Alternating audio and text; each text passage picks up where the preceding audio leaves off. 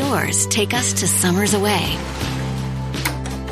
or winter adventures and afternoon getaways.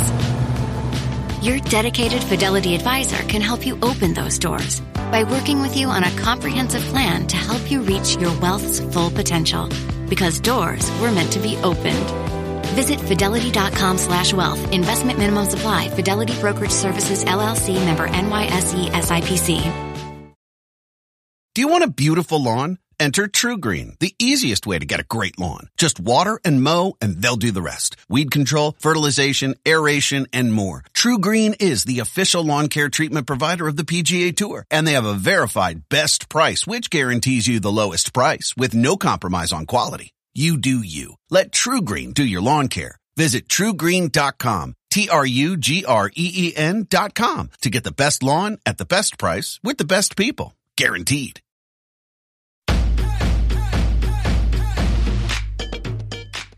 Welcome back to Get Fit Guy. Coach Kevin Don here. This past week, I received an email from a listener who'd come across an older Get Fit Guy episode and had some questions. The email was as follows. Hi there. Just read your article on long-term rest periods from exercise and I found it really interesting. I'm a 40 year old guy who does three days a week of calisthenics and three days a week long distance running, about 18 to 20 kilometers per session.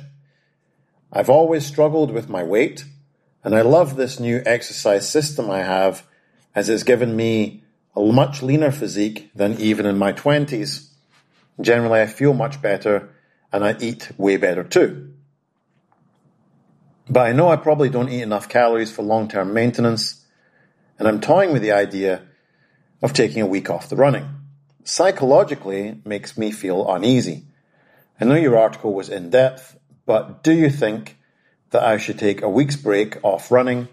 I don't want to lose what I've gained, and I don't want to lose my passion for it either. Thanks, Ian. Okay, so first thing is, this was an episode from a previous host. So before I can respond to this, I have to go and read the article. So if you haven't read or listened to it, the main takeaways were firstly, that bones, ligaments, and tendons receive less blood flow than muscles. This means they don't recover from exercise as quickly. By taking a week off every six to eight weeks, you give these structures with less blood flow the opportunity to recover, reducing injuries. Secondly, you get fitter and stronger via recovery and if you're training every day, you may not have adequate recovery time. So having a week off may allow you to recover and come back stronger. Thirdly, increased motivation. When we train, it can take a toll on us mentally and emotionally. Therefore, a break will re-energize you, motivate you, and you'll be ready to hit it hard on your return. And lastly, the episode ended with a five day break from exercise challenge. So there's a lot to unpack there. While a lot of it's true, I'll just give my own opinions on all of these points and then answer the email. So firstly, it's absolutely the case that ligaments and tendons respond to training in a different time frame than muscle does. Ligaments and tendons are made of different materials. They're made of collagen. And it's very often the case that muscles just respond much faster to training stimuli than ligaments and tendons do.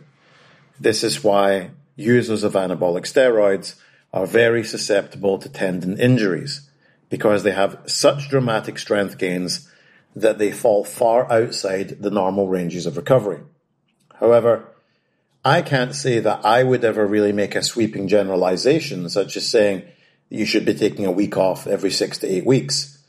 I think a better course of action is intelligent program design which will ensure that overload is progressive, which mitigates injury by ensuring appropriate loading and volume. Second, it is true to say that you get stronger by recovering, but I also feel this leads to too much of a focus on recovery, which nowadays is a multi-million dollar industry, with everything from compressive sleeves to $1,000 inflating compression trousers, percussive drills, wearable devices that will tell you when your strain is too high, blood work companies, cryotherapy, infrared saunas, ice baths, foam rolling. Recovery is just the flip side of training. And most people are not under recovered. They are under trained. In addition, just to circle back to my point earlier, intelligent program design progressively overloads. It ensures that training is neither under the minimum effective dose nor above the maximum recoverable dose. If you train with intelligence, you won't need to take off a week for recovery.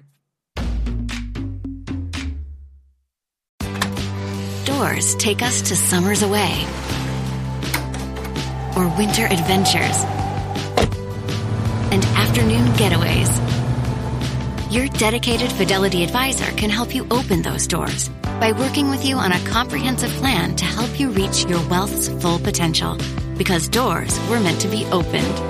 Visit fidelity.com slash wealth. Investment minimum supply. Fidelity Brokerage Services LLC member NYSE SIPC. Do you want a beautiful lawn? Enter TruGreen, the easiest way to get a great lawn. Just water and mow, and they'll do the rest. Weed control, fertilization, aeration, and more. TruGreen is the official lawn care treatment provider of the PGA Tour, and they have a verified best price, which guarantees you the lowest price with no compromise on quality. You do you. Let TruGreen do your lawn care. Visit trugreen.com, T-R-U-G-R-E-E-N dot com to get the best lawn at the best price with the best people. Guaranteed. Whether you're a morning person or a bedtime procrastinator, everyone deserves a mattress that works for their style. And you'll find the best mattress for you at Ashley. The new Tempur-Adapt collection at Ashley brings you one-of-a-kind body-conforming technology, making every sleep tailored to be your best. The collection also features cool-to-the-touch covers and motion absorption to help minimize sleep disruptions from partners, pets, or kids. Shop the all-new Tempur-Adapt collection at Ashley, in-store or online at ashley.com. Ashley, for the love of home. Now, in my own coaching experience, I've never seen anyone lose motivation by training regularly.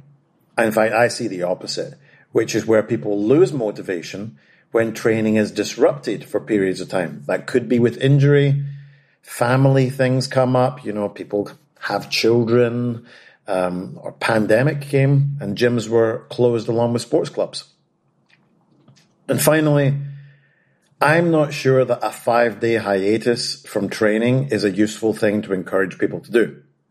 Many people are training for the social, emotional, and mental aspects. Stopping that for five days may be detrimental to mental well-being. Again, I would much rather see people training with intent on an intelligent program than just training so hard they cannot recover and need to take a long break. So with this information, let's get back to that email.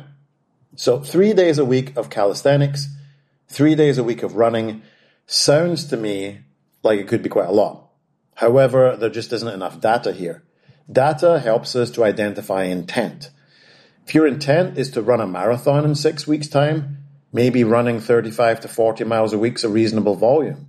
But it sounds like your goal is weight loss based on the statement that you have always struggled with your weight. Therefore, I would be more inclined to say that with the intent of weight loss or even just maintenance, 40 miles a week of running is on the high end.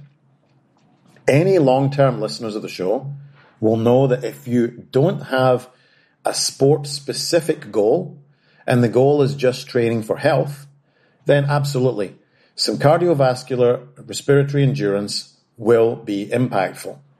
But we also need to circle in other important interventions, such as strength training. Strength training with external loading is the only way to progressively overload your training to overcome sarcopenia and osteopenia, or the loss of muscle mass and bone mineral density. Now, I hear you that you're doing calisthenics three times a week, but this is typically body weight. Mm. While some gymnastic prowess, like doing pull ups and single leg squats, are an important part of overall health and movement, it's not possible to continue to get stronger because you cannot add more load. If you know you don't take enough calories for long term maintenance, then it's much more likely, I would say, that undereating will affect your ability to recover more than not taking a week off would. In any training hierarchy, the base of the pyramid is nutrition. And if you don't have that dialed in, eventually the wheels are going to fall off. I also reflect on feeling psychologically uneasy about taking a week off training. I wouldn't call that a red flag, but maybe an amber one. As I noted earlier, there are many amazing emotional and mental benefits to training, but everything has a flip side. If we get to the point that we're afraid of not training, we may want to assess this because that can definitely lead to an overtraining scenario. Now, you lose cardiovascular fitness much faster than you do muscle mass. Strength is very resilient, but you'd be talking about half to 1% of your capacity after seven days. So, do I think you should take a break from running? Well, I don't know. There isn't enough data here. But what I do think is that everyone should evaluate their training intent, develop a program that is well rounded and addresses that intent in an objective way. If you have a training question, are looking for individual training program design, or just want to say hi, head over to the Get Fit Guy Facebook page or send me an email at getfitguy at quickanddirtytips.com. Get Fit Guy is a Quick and Dirty Tips podcast, thanks to the team at Quick and Dirty Tips, Adam Cecil, Morgan Christensen, Holly Hutchins, and Davina Tomlin. I'm your host, Kevin Don. If you have a question for me, leave me a voicemail at 510-353-3104 or send me an email at getfitguy at quickanddirtytips.com. For more information about the show, visit quickanddirtytips.com or check out the show notes in your podcast app. Doors take us to summers away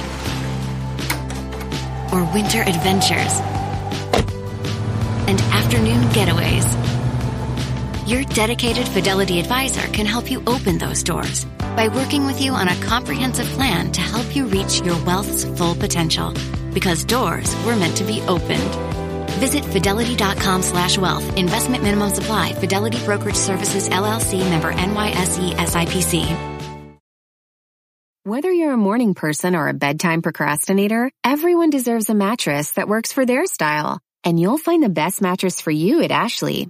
The new Tempur-Adapt collection at Ashley brings you one-of-a-kind body-conforming technology, making every sleep tailored to be your best. The collection also features cool to the touch covers and motion absorption to help minimize sleep disruptions from partners, pets, or kids. Shop the all new Tempur-Adapt collection at Ashley in store or online at ashley.com. Ashley, for the love of home.